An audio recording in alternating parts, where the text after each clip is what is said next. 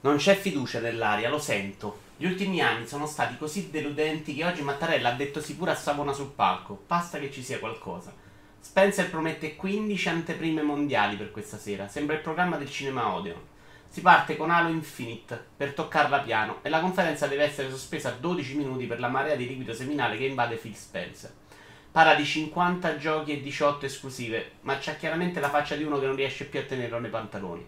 Il seguito di Ori sembra ancora meraviglioso, ma uscirà nel 2019. La prima War Premiere è Sedico di Front Software, che strappa consensi. Todd Howard mostra il nuovo Fallout 76, ma ancora non possiamo sapere di cosa si tratta esattamente.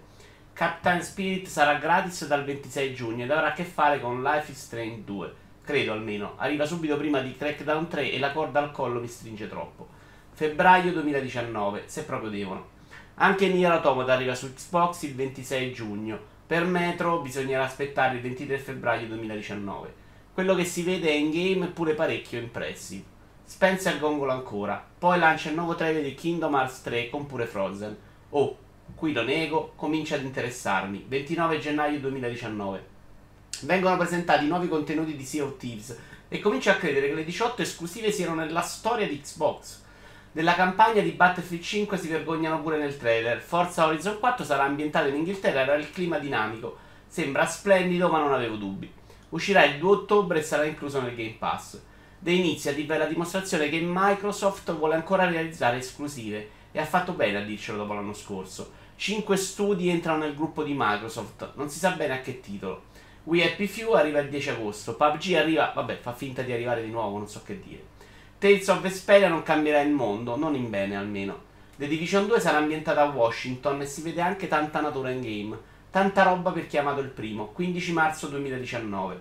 Dopo un momento di auto-celebrazione di Xbox Game Pass si passa a un mite di roba minore. Si intravedono anche molti giochi interessanti però. Lara Croft sembra parecchio incazzata, ma ci credo pochissimo. Session dovrebbe colmare la mancanza di Skate 4, di Black Desert fredda una mazza. Devil May Cry 5 delizioso, protagonista nero, primavera 2019. Il nuovo DLC di Caped arriverà nel 2019, Tunic continua a sembrare meraviglioso. Bandai Namco mostra per la prima volta Jump Force con tanti personaggi famosi di anime. Jump Force arriverà pure lui nel 2019. Dying Light 2 viene su Benone, tecnicamente di sicuro. Arriva anche il nuovo Battletoads, una grande notizia per chi sa cosa sia il vecchio. Non si vede nulla comunque.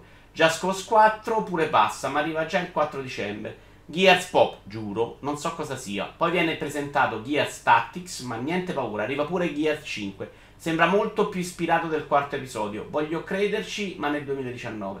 Ancora un pippotto di Spencer e si chiude con Cyberpunk, una grande conferenza di videogiochi, non poi così tanto per Microsoft.